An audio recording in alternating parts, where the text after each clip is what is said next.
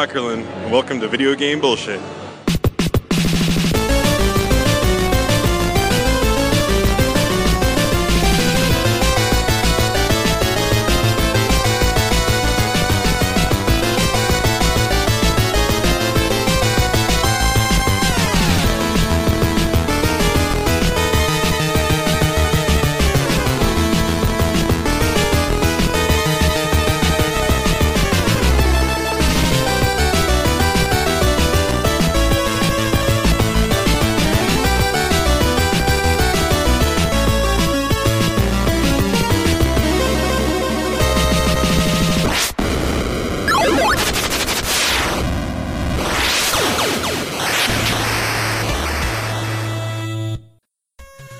Jeffrey Wittenhagen. I'm an author of multiple gaming books, including collector's guides for both the Nintendo and Super Nintendo.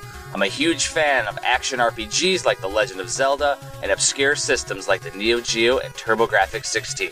And we've got Kyle. Hey, I'm big into uh, no death runs, high score runs, uh, collector of all things vintage and retro. Uh, pretty much anything video game related. Also collect figures, vinyl, VHS, tap handles, old beer signs, and old beer steins. Please call our number, leave a voicemail or a text message at 262 264 VGBS. So, we're back, baby. It's, I guess we're gonna go the 3D NES route today. Absolutely. Yeah, so that was a pretty crazy thing with the um the 3D NES because everything now seems to be going toward 3D and madness and like I came across the thread of it on Nintendo Age and it's an older thread but I never saw it until like recently. And when I saw it it was talking about using it for VR where essentially it gives you two pictures. You put this little VR set that you can get offline for like 20 or 30 dollars and you put your phone in it, your smartphone, and it can play Nintendo games in 3D like virtual reality, which is madness. But the, the key is though is for everybody who doesn't want to do that and have something strapped to your face, you can actually still play the games in 3D, kind of like 3D dot game heroes style for of Legend of Zelda. Cause like that game on the PS3 is like everything is like a still 8 bit, but it's blocky and in 3D. Yeah, it's all made of the blocks. Yeah, and like, and I asked the guy, I'm like, is it automatic or manual? And he's like, well, it's automatic. So basically, you can load any ROM into the emulator because it's essentially a PC emulator, and you can load any game into it. It automatically converts it to 3D. But the the the key is though, where Kyle, you've become like obsessed with it, is that you can tweak like everything, which is where I want you to go into like the details on your fucking thought process because I couldn't even figure that shit out. Like I was just playing it and I'm like, oh, cool. Um, it works pretty decently and you can move it around with the mouse and, you know, to, to move around the whole picture on an axis. Mhm. Yeah, it's pretty that's cool, but like I couldn't, it, it, do, it doesn't look perfect. So I was like, eh, it's, it's a cool little gimmick. They'll fix it eventually. But like you figured something out, which is awesome. From what I was saying, I think it was one of the last episode or two episodes ago, how the NES is kind of timeless because it has that pixel. So it's kind of like you can build it out of like Lego blocks. Mm-hmm. So I don't know. I think that look is timeless. Absolutely. It's a special era, the pixel era, and I mean you can do so much with it. You know, E- even just like in the physical realm, like with the uh, perlers. I mean, it, that's the whole magic of that. It accesses all these other realms, and that's where the 3D thing comes in. Mm-hmm. The program's taking all those pixels and turning them into like voxel type uh, 3D boxes, and then you can adjust the length of the boxes and certain things like that. But before getting into all the crazy like minutia of everything, when you just load up the games, Mm-hmm. For the most part, you need like a lot of tweaking. And I think even just the emulator itself uses like a Nesticle based emulator. because all the games that were messed up when I used to play Nesticle that would never work right. Uh, like Punch Out, when you load that one up, it's got all these like characters everywhere. You- Like Mike Tyson's face is all like whacked out. It looks the same exact way in Nesticle. Yeah. So I was thinking, hmm. So that that game's pretty much screwed if you want like a perfect remastered 3D version. You almost would have to say, okay, well, we can't do the title screen, but maybe we'll have to settle for this or that. So there's like a settling aspect to some of those. A lot of games won't load. Uh, Galaxian doesn't load. Uh, Bomberman doesn't go past the title screen. That's weird. Yeah. There are a few other ones that I tried that didn't load. I I need to try them on Nesticle too, so it almost looks like he used that for the emulation. It, it makes sense that he would use something that's existing to use as the backbone for his engine. And the the one thing that I was giving you for like a little bit of nugget that we were talking about earlier was that maybe check some of those websites where you can download the entire ROM pack of every single rip of all the versions because one of those ROMs might actually work with it. Yeah, just try them. And Maybe not, but what I realized too, like, so 3D is interesting because first off, so anything that's 3D, you have to think of it like a lot of games are pseudo 3D in the NES already, like Zelda, for example. Like Mhm. the trees are like sitting on their side, but it's made in a 3D way. So when you play normal NES, the trees look like they're laying down, so that to make them look 3D, you know. So if you pull those up and make those 3D, it actually just looks like the tree is laying on its side and it's like above the ground. So you, it's hard to do Zelda type Mhm. games. What my rule is, if it's pseudo 3D, leave it as is. This brings in like the meters. So you can assign each sprite. You can click on the sprites. And you can, once you click on a sprite, hopefully when you load up the game, it's predetermined in a decent way. Uh, What I've noticed is the logic doesn't know what to do with a lot of the the graphics, and uh, it'll display it in like a wonky way. And I think as the versions progress, it'll get smarter and smarter as far as what it needs to do, so that you won't have to curtail it as much. That's the one of the biggest issues. Basically, you can click on a sprite, and then you can assign that sprite a front or back. Okay, so let's say Double Dragon, first Double Dragon. You're you're walking in the first level. Back would be like the skyscrapers. the background, yeah. Yeah, and then the front would be like the character, Billy, the barrels, you know, like the bad guys.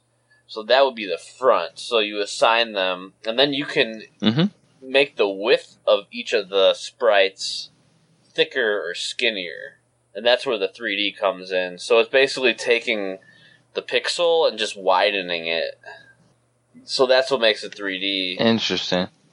In saying that, it's really good for games that are like side scrollers or overhead, either shooters or like I would say like Galaga's amazing with it. Galaga's like perfect. like the uh, creator of the um, the program uploaded a a racing game, and that racing game looked awesome because he actually literally did it in like first person, Yeah, and that's like Spy Hunter too. and that was pretty badass. The only problem with Spy Hunter, it looks like the trees again. They're like on their side because they're pseudo 3D already. So the way that I would fix that is Yeah. by giving them no texture. It's kind of like the boss in Contra, the end of the first level. How the the base is like Mhm. kind of pseudo 3D. The bottom part that's sticking out that you have to shoot to destroy it. So just leave that 3D. Already. It's already in 3D. What's funny is when you try to make that 3D, it actually makes it look flat. Weird. Which I guess if you think about it, it makes sense because you try to make something flat 3D, you try to make something 3D flat, it kind of like flips on itself. Yeah, I mean, yeah, um, it makes sense in a weird way. Like if you try to make something 3D that's already 3D, it's going to look flat. If you try to make something flat that's already flat, it's going to look 3D. I don't, I don't know. But the problem that I've encountered, the biggest problem, is when you select the sprites. Sometimes a sprite is unselectable, so you'll select it, and it'll select for like a millisecond, and then it'll deselect automatically. Weird. But I don't, almost don't even know if that's within the. Um, they almost seem like glitch fixes, little like band aids that were used to like. I don't know. Working with this program, it's almost like a view into the actual programming because, like for Balloon Fight, you click on this one platform, and then two other stars that are in the background are connected to that platform. So there's your first problem. Anything you do to that platform, the stars are automatically connected, so they share that same characteristic. yeah. So if you bring the platform out, the stars are going to bring out. Okay, now you have two stars that are look weird compared to all the other stars. So it's kind of like a puzzle, and like how can I make it 3D and yet work within the confines of the limitations?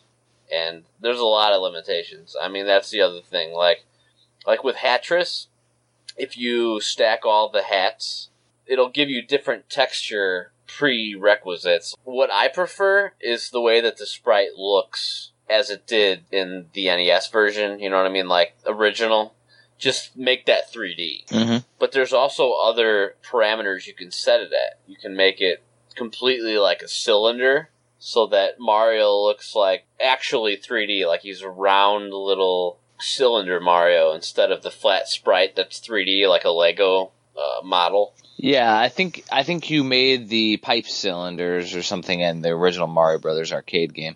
Yeah, that's where that comes in because you can make vertical cylinders and horizontal cylinders. Now, the thing with Hatris, there's like top hats. So you, so you would think, oh, cool, I can make a vertical cylinder and make the top hat 3D, right? But the problem with that is now the top hat doesn't have a top because it's just taking that sprite and turning it into a cylinder. Ah, It doesn't know that there's supposed to be a cap on the top of a top hat. You know what I mean?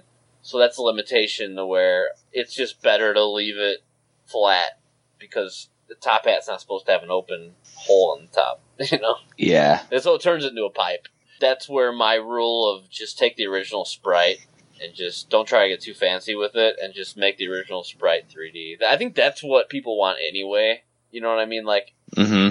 I just want the original game. I just want a different like view on it. So that was what I thought when I saw it. Like when you saw this the program, did you think um, you know, that's kind of what I've always wanted or kind of it's going in the right direction, it's going to get somewhere. I mean, It, it literally reminded me of 3D Dot Game Heroes, how it took everything from 2D to 3D at the very beginning of that game. So that's essentially Legend of Zelda in 3D, like they show it in this emulator. And it's really cool. Um, and that's exactly what I thought. Um, now I'm hoping that when they change revisions that all the work you're doing stays intact. But um, if it doesn't, you know, we can always just use the older version. Uh, because the cool thing that we're doing is that you can actually save all the 3D work that you're doing to a file. And so what we're doing is, is like you're taking a screenshot of each game you're doing, a couple screenshots actually, and the file, and we're actually putting those available on HagensAlley.com, VGBSPodcast.com, and people can go on there and actually get the files that you're perfecting each pixel on.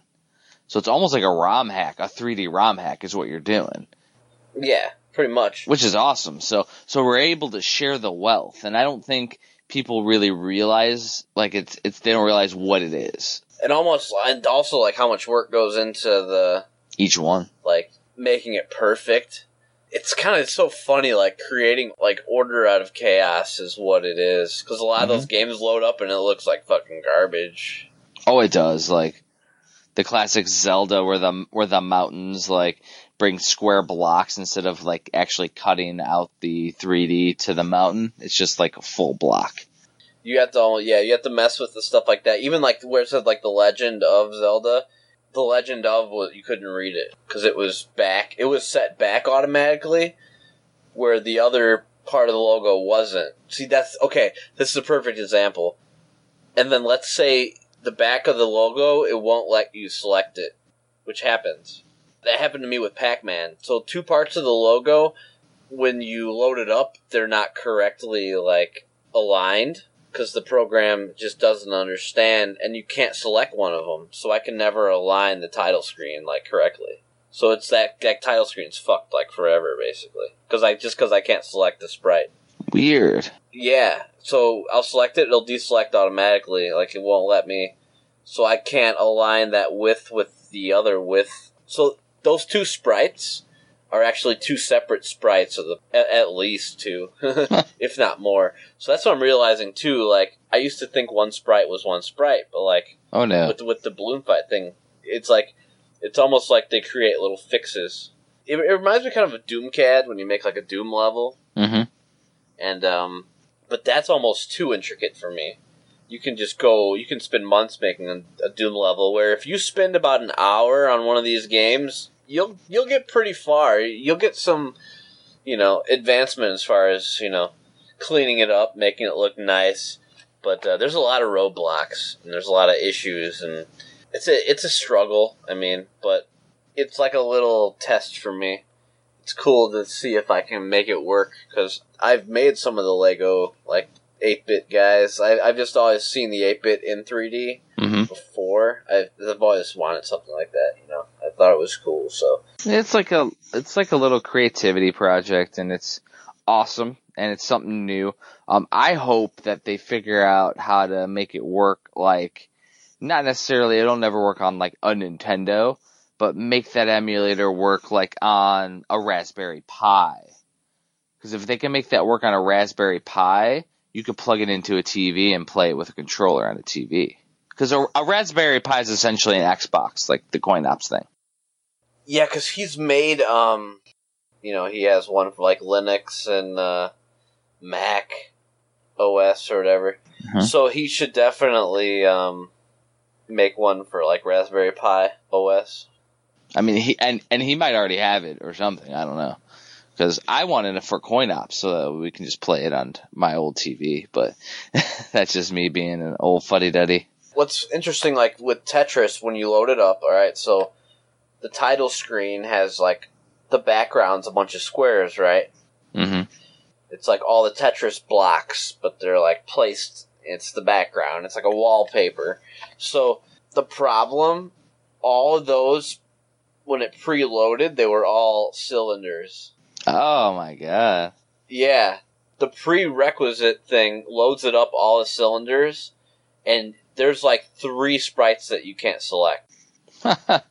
So that means those sprites will forever be cylinders because you can't change the property to make them square like the Tetris pieces. So I figured, you know, that's fine. I'll just select all the ones that I can. No one will probably even notice, maybe a little bit, but it's not going to be a glaring issue.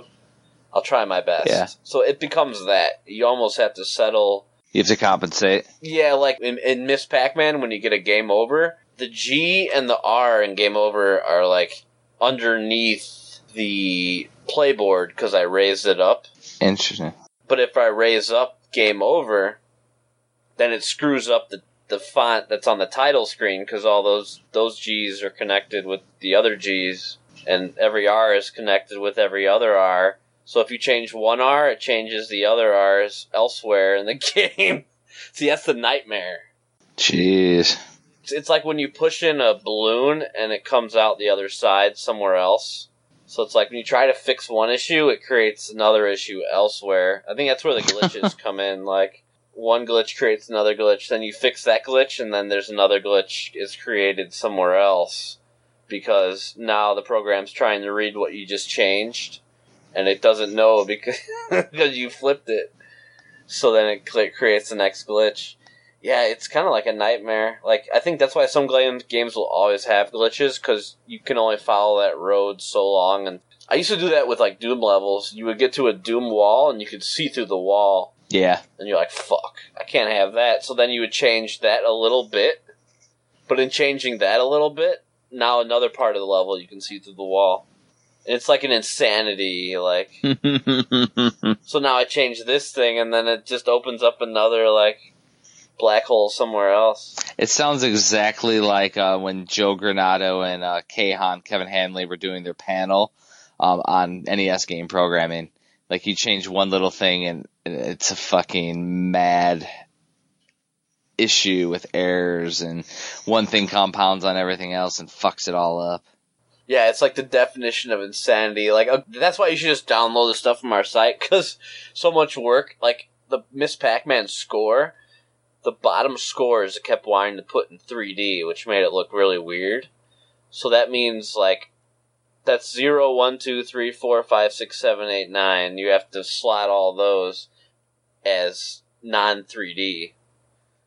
So you okay? So you can't access all all the sprites at one time, right? That's what this program needs is like a palette. Yeah. But now I understand with Hatris you can never have that because there's like a thousand sprites. Mm-hmm. Because every single hat combination, every column, you could have like ten hats on top of each other.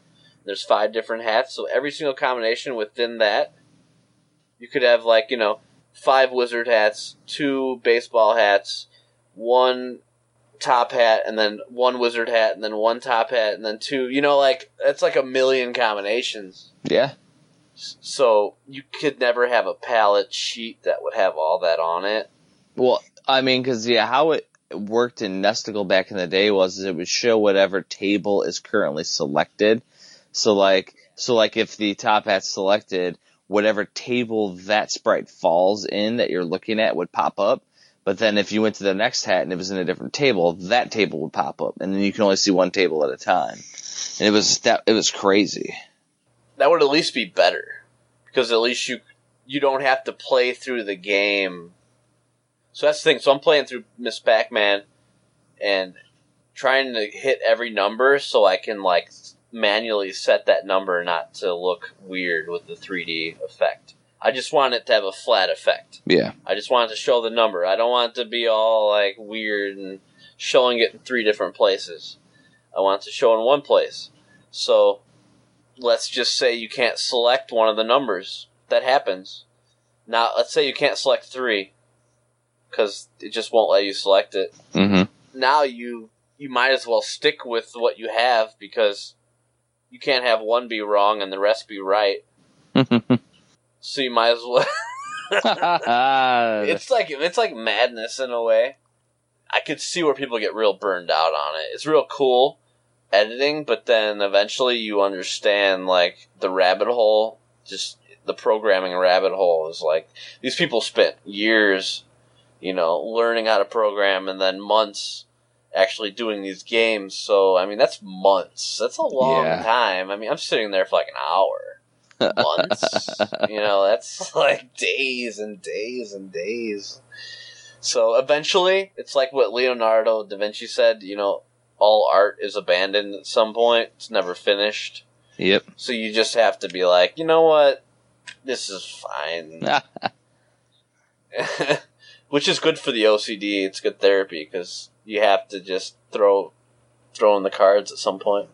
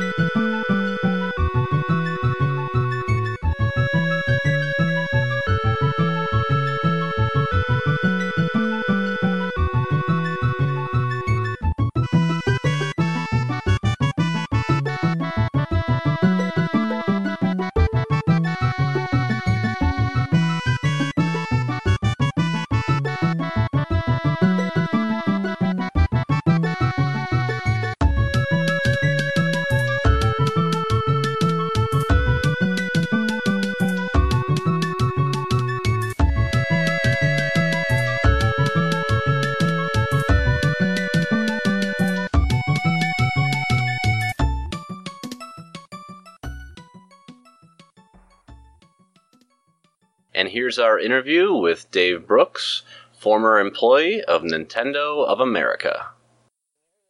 So, what do you have any cool stories or crazy games you worked on, or anything insane that happened while you were you were working with Nintendo? As far as my Nintendo history went, I was uh, going to school at the University of Washington and uh, had an original NES.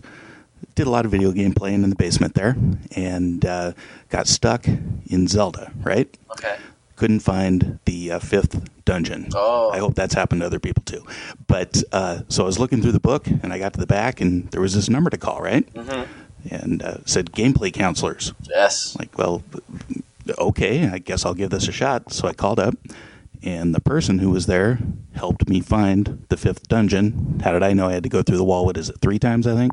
But anyway, that was very helpful, and I started calling them a lot whenever I got stuck. Then uh, I didn't really think too much about it, but I saw a ad in the paper a couple of weeks later that said play video games make money i said well okay that sounds like a pretty cool deal so i responded to that went over had an interview and uh, got the job i guess i was having a really good week and got lucky and started as a gameplay counselor which was really fun so uh, did that for a couple years and uh, you know basically talking on the phone about video games all day pretty cool gig and I then became a gameplay lead. So I was I had a team of people that I would help out, make sure that they were given good service and whatnot. Uh, after that, though, a position opened up in R and D for a product analyst. I had no idea what a product analyst was, but R and D sounded pretty cool, so I I interviewed for that, got that gig, which was neat, and in that position, I actually got to get into game testing and game development, which was really fun. Uh, one of the things that I started to do then is, and we didn't have a name for it then, it's now called localization, but at that point we called it uh, de-Janglishizing. Uh, we would take the bad Japanese English and try to make it so that it would work for the American market. nice. So I uh, did a lot of that. So I was involved in uh, helping get some games off the ground. Well, I shouldn't say off the ground. Uh, Nintendo of Japan was the area. NCL was uh, making the games, but we would get them and make little tweaks so that they would work a little better for the U.S. market. Um, a really, really good example of that is Final Fantasy. At the time that it came out, uh, see, they, they brought over this game, and we had looked at Dragon Warrior and some of the other stuff like that, and uh, it was only in Japanese, so I couldn't play it. But I was really intrigued with what was going on. I had messed around with Ultima on computers and things like that. But when Final Fantasy came over, they said, okay, we want to release this. And uh, of course, it was a, a Square Enix title, but uh, Nintendo was going to be involved in releasing it. And we noticed that uh, the American market as a whole was not ready for RPGs at that time, simply because they hasn't hadn't been exposed to them very much. So um, with Final Fantasy, we got together and said, okay, we, we sort of need to teach people how to play this.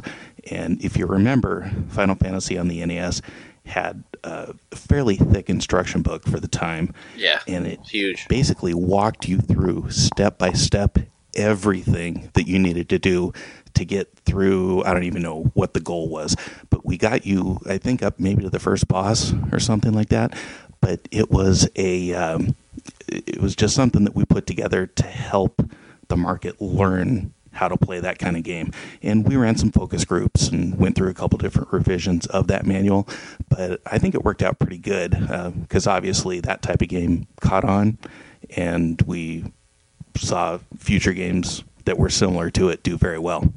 And it was kind of interesting in that because we knew that Final Fantasy was doing very well in the Japanese market. Uh-huh. So uh, I kept an eye on all of the Japanese magazines and I would see this popping up. And, you know, our whole team saw that. So we were very interested in it. Our Japanese game playing counterparts were telling us that this was great also. But the marketing department was looking at it and going, we don't think this is going to work for the market because nobody knows how to play this. So that's why we kept pushing and pushing and pushing, and uh, I'm really glad that we did. Nintendo Power had the strategy guide too, so that was another added bonus. If you subscribed, then you could have the whole walkthrough with the guide. I think the manual had up to Garland as the first boss. It pretty much showed you how everything worked, and I definitely had it, so it definitely worked for me. yeah, I think that was the biggest manual up to this point. And I know that was also the time that Nintendo started to do focus group testing on games stateside, uh, which was kind of interesting. Next to Nintendo of America, we had a uh, basically a little building that would have, you know, we had the, the one way mirrors and the cameras and stuff, and we would bring in people from the surrounding area and uh, have them play through the game. And, you know, we'd watch where they would get frustrated, what what was working, what wasn't working, and we'd actually take that and bring it back to the developers and uh, try to make changes. So were they just off the street, or they just random people, or did they people who applied to play games, or was it a mix of everything? Or? You know, I wasn't involved with recruiting on that, but I believe we had uh, an ad that said, if you want to help us make great video games, uh, contact us. So we did sort of interview people, and obviously some people are cut out for that, some aren't. Uh, mm-hmm. But we had some, uh, they were mostly uh, younger kids, but we only kept the sharp ones who really got it and were able to talk to us about what was going on in the games. Ah, yeah. I do have to say that the magic of Nintendo at the time was all about NCL. I mean, it was the the good stuff was coming out of Japan. At that time, we were just kind of polishing the games for the American market. So it's it's not like we were super deep into coding or or making art or anything like that.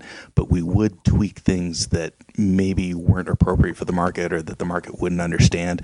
Uh, but we also could have a little bit of uh, influence if there was something that we felt uh, could be changed to make something a little more fun. Um, so still, the magic all came from Japan, but we were able to put a you know a nice polish on it to make it better for our market. Is there anything that sticks out in your mind? So how about uh, Snake Rattle and Roll? That's a rare game. Battletoads company. Yeah. Yep. So there was a point there where uh, Nintendo obviously was uh, working very closely with with Rare, and that was one of the games that was very very frustrating at times because you have that 3D uh, pseudo sort of 3D exactly. uh, where it's kind of like when you're playing Zaxxon sometimes you can't figure out where you really are yeah and there was a lot of that going on with that game um, so we uh, worked with Rare, and I remember that game having just some areas that were impossible, uh, but we actually got working back and forth. We ended up getting it playable. So Damn. that was probably the weirdest title that I worked on. So you made it playable for people. And you know, I also have to add that I am not an amazing game player. Um, uh, there were several people on my team that were, and we would throw games at them to see you know if they were beatable and how difficult they were and how long it would take to get through it. Uh, I was never an amazing game player. I was okay, but uh, I was able to kind of hone in on the play control aspects, which is really important. And I think overall, uh, your mileage may vary, but for me, that's where Nintendo really hit it. Uh, the play control is where for me, the Nintendo games were better than what was out in the market there. Oh God, absolutely.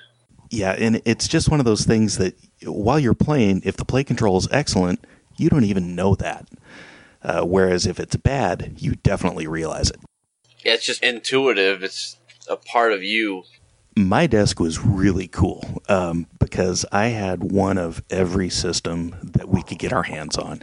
So it was everything from you know Sega Master System to the uh, the the Philips system. We had the 3DO there. Um, heck, I even had a Sun workstation that we uh, there were like only two games for it, but it was pretty cool. It was the uh, the early incarnations of the Silicon Graphics engine that showed up in the uh, Nintendo 64, but um, we had one of everything out there, and um, so anything that was a prototype or anything would come through, and we'd get a chance to play with it. And uh, this one's really funny because th- this was what two, three decades ago, two, four, I don't know. It's a long time ago, right?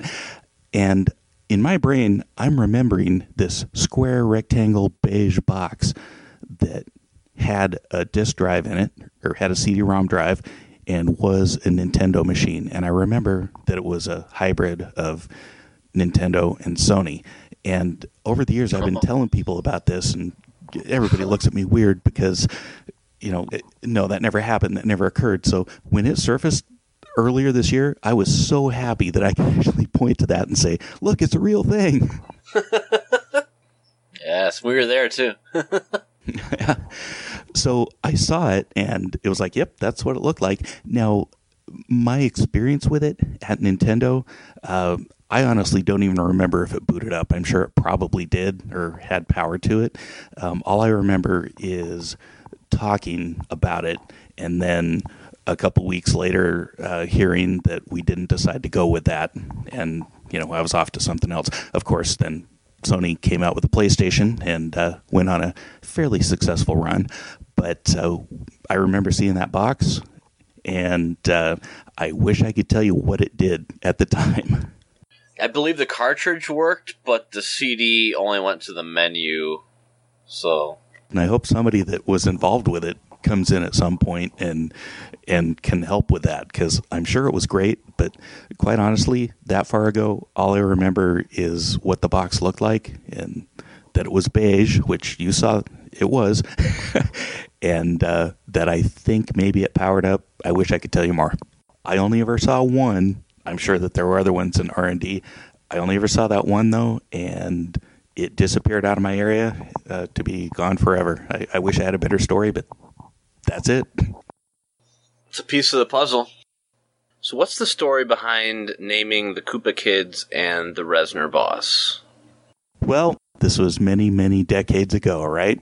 So uh, when Kotaku came out with that, um, with the interview that they did with me, I uh, was reminded of I- actually a gentleman by the name of Jack McLean came out of the woodwork. Well, we're friends on Facebook, but he came up and reminded me that he was on the team that helped name those as well. So it was a team effort, definitely not all me, but uh, we were all music fans, and uh, it's pretty obvious with the with the names that are going on in there. Yeah. Um, so they were all named after music people except for Larry Koopa. We named him Larry just because he looked like a Larry. Good old Larry. It's like Clyde and Pac Man. You gotta have an odd man out. Yeah, there's been speculation that it was after Larry Mullen Jr. from U2, but uh, that's not true at all. Yeah, but the one that I'm the most proud of is definitely the Reznor. Um, huge Nine Inch Nails fan at the time, and uh, Yeah, that's great. Trent. I, I saw the, the rhino dude and kind of thought he had a big nose like Trent does, and uh, Reznor just seemed like it fit. That's hilarious. that's so funny. Yeah.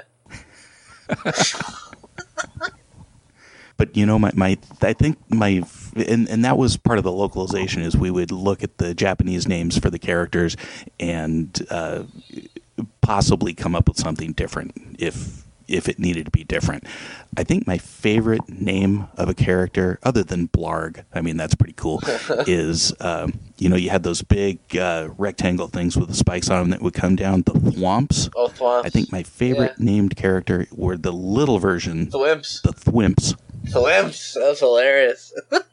yeah, I thought that was funny as hell. And creative. And of course, Boo Diddly. That's pretty cool.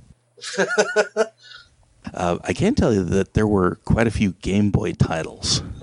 Cool. Like, uh, I remember playing Tetris with my boss's boss linked up between two Game Boys before it was out. And we would seriously just go and play for, I don't know, three, four, five hours after work. Uh, so we, I think we knew that that was definitely going to be a hit.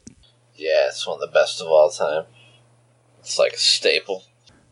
Yeah, Super Mario Land and Super Mario Land 2, uh, probably Oh. two of my favorite titles on Game Boy. Just oh man, so good. amazing gameplay. Yeah, the second one, like wow, Wario.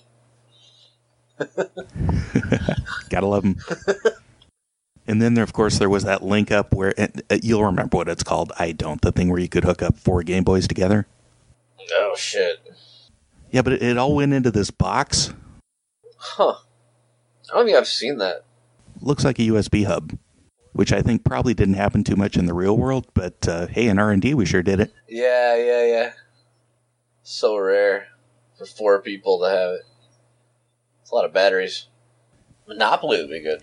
Bomberman sounds to me to have the best four-player experience, That was a really fun one. and that was the ultimate screw your buddy game. Yeah, it was. so how did the how did Japan go? And you met Miyamoto and everything. Yeah, I did go over and work in Japan for a while, um, and I, I was lucky enough to work with uh, Miyamoto-san. It was just amazing working with that team. Now we worked with them a lot via fax at that time, so we would send faxes back and forth every day about things that needed to change. Or uh, in my case, I worked on the manuals, so I would tweak words in the manuals, or we'd you know find a bug in level five or whatever and communicate it to them. Um, but when I was over there, it was really funny because uh, a couple of months before I knew that I was going over, I was like, okay, well, this is my big chance. I'm going to be going to Japan. I, I need to learn some Japanese, right? So I took a quarter of Japanese at the local community college there, and I was able to, you know, say hey, call my lawyer or where's the bathroom, you know, just your, your basic stuff that you need to, to live. And uh, I got over there. I was there for a few months and I got to speak English twice that whole time, or I'm sorry, Japanese twice that whole time because everybody wanted to practice their English on me. And as hard as I tried to try to speak Japanese, they wouldn't let me. So, um, It's like their accommodation. they always are accommodating those Japanese. Yeah, and uh, it, it was uh, really interesting because obviously the society was a little more, uh, should we say, regimented, especially at the time. And uh, at the time, I had long hair and you know probably looked like a drug dealer. So as I would uh, you know traipse around Kyoto at night, uh, I would actually have people that would follow me around and I don't know if they were there to protect me or look out for me or what the deal was but uh, uh, th- that was odd. But as far as the workday goes it was um, and I don't want to use the word strict because it wasn't that. It, it was again just more regimented in how they worked and the way that they were uh, approaching the games was uh, not only from an artistic angle, but from a very precise angle of uh, making sure that everything gets done as perfect as possible. And that was really, really interesting. Hell yeah. That's right. Yeah, perfectionist to the core. So here's the worst part. Okay, so I, I I'm working in Japan for a while, right? At the time, and you- you're gonna shoot me for this. At the time, I was not a fan of sushi. Okay. So here they're taking me out to all these awesome places, right? Uh, probably the best restaurants around. Ever. And here I am, American, not trying sushi or even hinting that I like it. So look in hindsight, that's like the worst thing ever. I really wish I could have that one back to do again. Five star cuisine. Yeah, and one of the weirdest trips that we took while I was over there is we went to, um, uh, we took a trip to Tokyo, and this is, it's always weird when I'm going somewhere with a group there because they're, I'm with a bunch of Japanese guys. They all have black hair, right? So, and normally mm. wearing gray suits. So to me, from the back when I'm following them around, everybody kind of looks the same, you know, f- from from the backside. So we're going through these subway tunnels where things are, you know, four, five, six, seven levels deep, like the weird dungeons that you see in the games. And I'm hoping that I'm following the right guy. you know? Oh, jeez. So that was neat. But when we were in Tokyo, we were there to see a recording session with Sadao Watanabe, uh, who did the Super Mario theme, uh, famous uh, jazz saxophone player Oh, nice. and it was kind of neat being in the studio hearing him do that. I never got the CD, but I'm sure it's out there somewhere. Uh, that was one of the most memorable things. I got to go with the Super Mario team to go see a, a CD cut. That was really really fun. Interesting. That's really cool that it was like a jazz, you know, musician that created the Mario thing. One of my favorite stories is uh, occasionally we would have, as I mentioned before, uh, characters that needed to be renamed because either it was something that just wouldn't translate well or that Americans couldn't say very well. So uh, when it came time to get to Super Mario World, we saw this big green dinosaur named Yoshi, right? Is he a dinosaur? Mm-hmm. Yeah. So uh, I, I believe it was. I think it came from marketing again. You know, always trying to make sure that things are most uh, most efficient to get to market.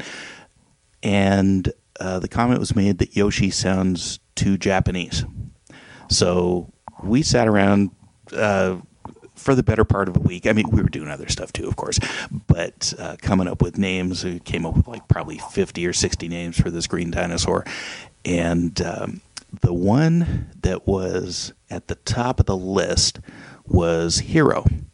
And we were going to spell it H I R O and kind of had a cool double meaning because obviously hero is uh, what it means in the U.S., but hero is also uh, H I R O is a very common Japanese name.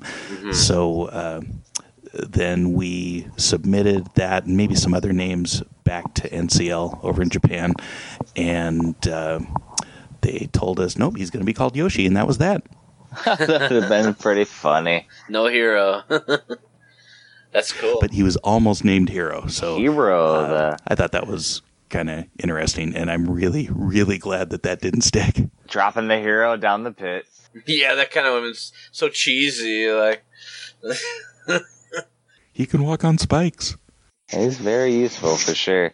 Mario World is just one of those games that uh, both Kyle and I can go through and like just play like the back of our hand and go through the special worlds and do everything flawlessly. It's so fun. oh, yeah. Can you name all the special worlds? Tubular, rad, gnarly, all those ones. You mean cool? um, I I don't know all of them for sure. Like I know at least four. like there's there's eight total, correct? I believe so. Yeah, the one that used to always get us back in the day was the the the P power up level, it's the hardest level in the game. Which is the third level. I want to say I want to say it's tubular. Um, the, the irony is now, as long as I'm not like intoxicated, I can do it first time. Once you know it, you know it. But when you're starting it, you know, one mistake and you're done.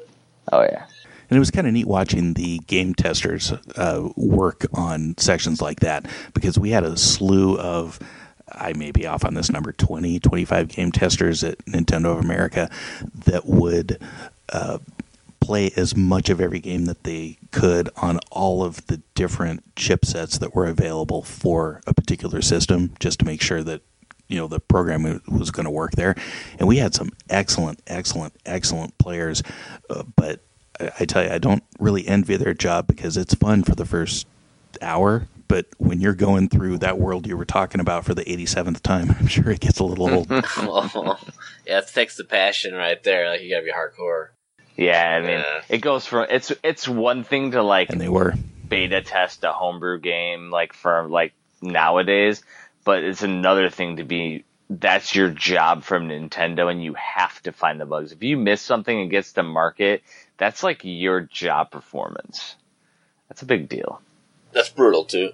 Yeah there were no patches then either No, I mean, the, you would see um sometimes revisions come out, and that's where you'll see like different ROM dumps where it's like 1.0, 1.1, 1.2.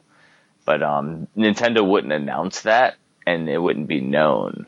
Um, there's actually one game where like there's different music in two different versions of the game on the Super Nintendo, like on two different levels.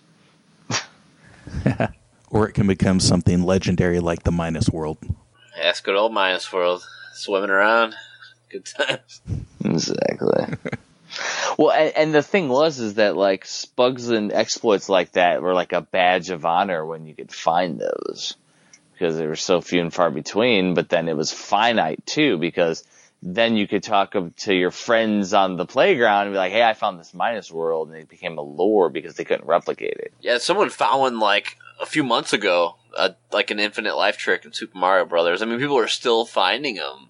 It's it's little glitches. You fall through the floor. You know, it's just cool. Like never ends. I mean, that's the best part of retro gaming.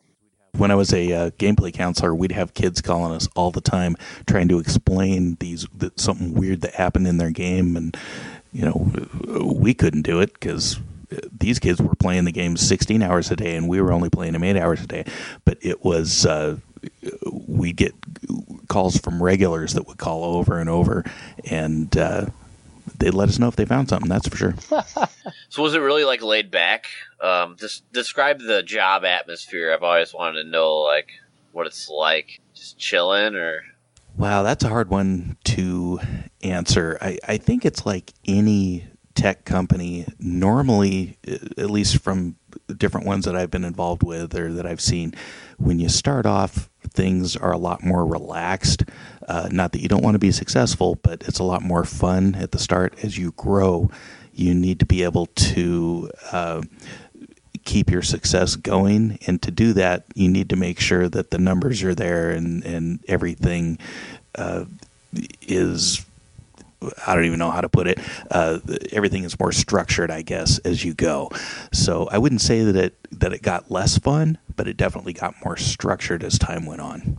Yeah, you had to keep being proficient in your efficiency ratings and keeping everybody happy and stacks on top of itself. Yeah, the more you do, the more you're expected to do well. So, so another thing we talked about at replay um, Metal Jesus on his channel found a counselor's binder um, that he, he came across. And I think you said that you either still have one or one of your buddies still has one or something to that effect. And like, were those all the same? I know somebody said like online that like certain counselors would like write up and hand draw maps and sometimes those would be photocopied and shared. Other times they wouldn't.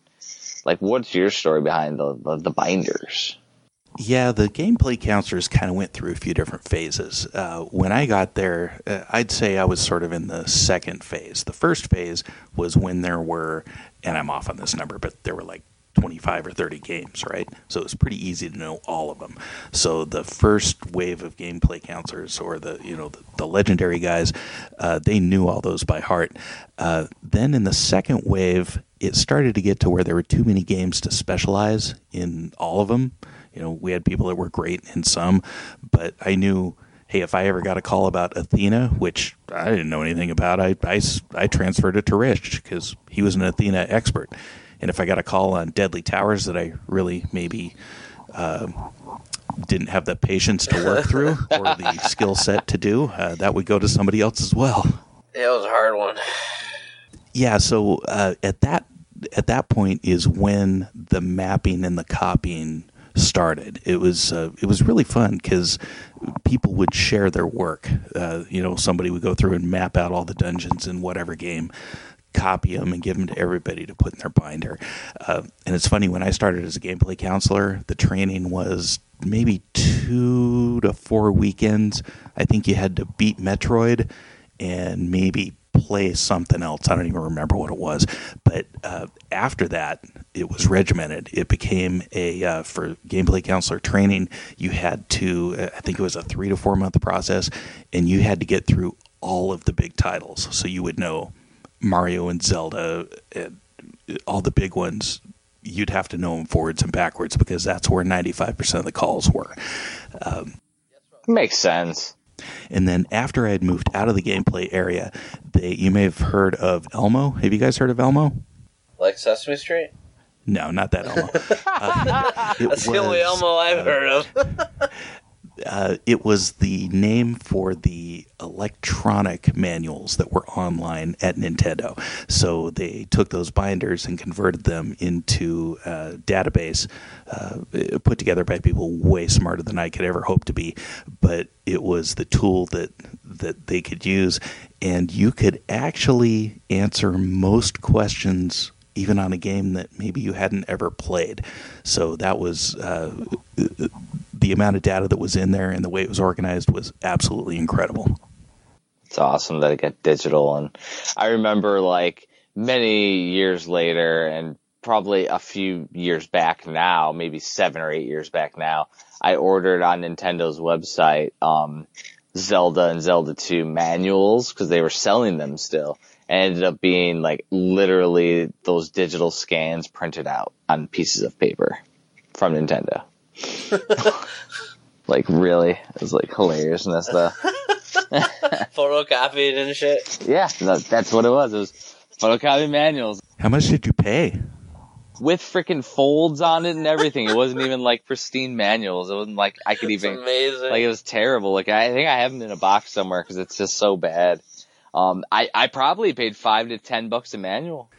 Nice. Fucking scam artist, Nintendo. Ouch. My final question would be: What when you were in the localization or even the the play testing, were there any games that you played that never came out that were unreleased that they were planning on releasing? I'm sure that there were a lot. Normally, we'd catch a game uh, at the near the start of its development cycle, and the ones that just didn't ring a bell with us wouldn't continue in development. Uh, so I wish I could come up with a specific one. I'm thinking there's got to be something that didn't make it. Because I mean, I know in Japan there were literally about fifteen hundred ish Famicom games released, um, maybe even more. And you know, so half of those games never came out here, but a lot of them came over and were tested by people. Yeah, and I'm sure a lot of those were made uh, by a marketing decision. If they didn't do well over there, pretty sure it wasn't going to do well over here. Plus, there was that thing that I was talking about with Final Fantasy where they just felt like the market wasn't ready for it. Maybe the game was too complex. Um, it, it simply because we didn't have the history of playing through those types of games. Yeah, it's it's going to be an interesting aspect with my um my next book I'm working on, which is oddities and the Famicom section. And Kyle and I were talking about. It's like it's getting insane. It's going to be about 400 games that you can play without understanding Japanese that are available only on the Famicom, and it's really cool dichotomy, and it's it's one of those things that I'm interested in just to even be able to look up and play, let alone collect. But um, but yeah, like there there had to Very nice. so many little cool little aspects of games. Like I know a lot of people talk about like Mother 3 Earthbound, the classic Sim City, but like you never know like what you may come across in your area that somebody else in a different area came across too. It's true. Very true. Can you talk about your experience with the wizard just a little bit? Yes. Oh, oh, that silly old movie? Yeah. um, well, I wish I could say that it was glamorous. Uh, the way that the wizard came about is, uh, I think it's fairly obvious that it was a marketing tool for Super Mario Brothers 3, right? yep. so the so the script came around and um, we made some alterations to it from a game player's perspective. So you think it was cheesy the way that it got released. You should have seen it before we got to it. Um, the movie, though, was interesting. I never got to meet Fred Savage or Beau Bridges or whoever else was in it. Uh, my whole uh, experience with the movie was going through parts of the script and making suggestions. Some were taken, some weren't. Uh, but the other thing that I did is I actually did probably 98% of the game playing in that movie. So anytime awesome. that you see something on a screen moving, that's me playing. How that occurred, uh, you would think this would be glamorous, but uh, I flew down to LA and went to uh, one of the uh, producers or directors' houses and uh, basically sat in his living room and played through a bunch of games while he hooked it up to his uh, Beta SP machine, and uh, that was as as crazy as it got. But it was really really fun to watch the movie because um, w- when you when you see gameplay happening and it's you, it's your moves. It's kind of like hearing yourself on the radio where it, it just it sounds really weird, but you're kind of intrigued by it. Same thing there. It's like, hey, that's that guy's jumping like I do. Oh wait, that's me. That's what I would do. Yeah, because I've recorded myself a lot. It's it's tripped out for sure. Did you guys all feel the Mario Three magic like as all this was going on? Like, was it? Could you just feel it like building? I could not get enough of Super Mario Brothers three. That was uh, that was just one of those games that I would play over and over and over, and it wasn't uh, for me. It was the way that it felt.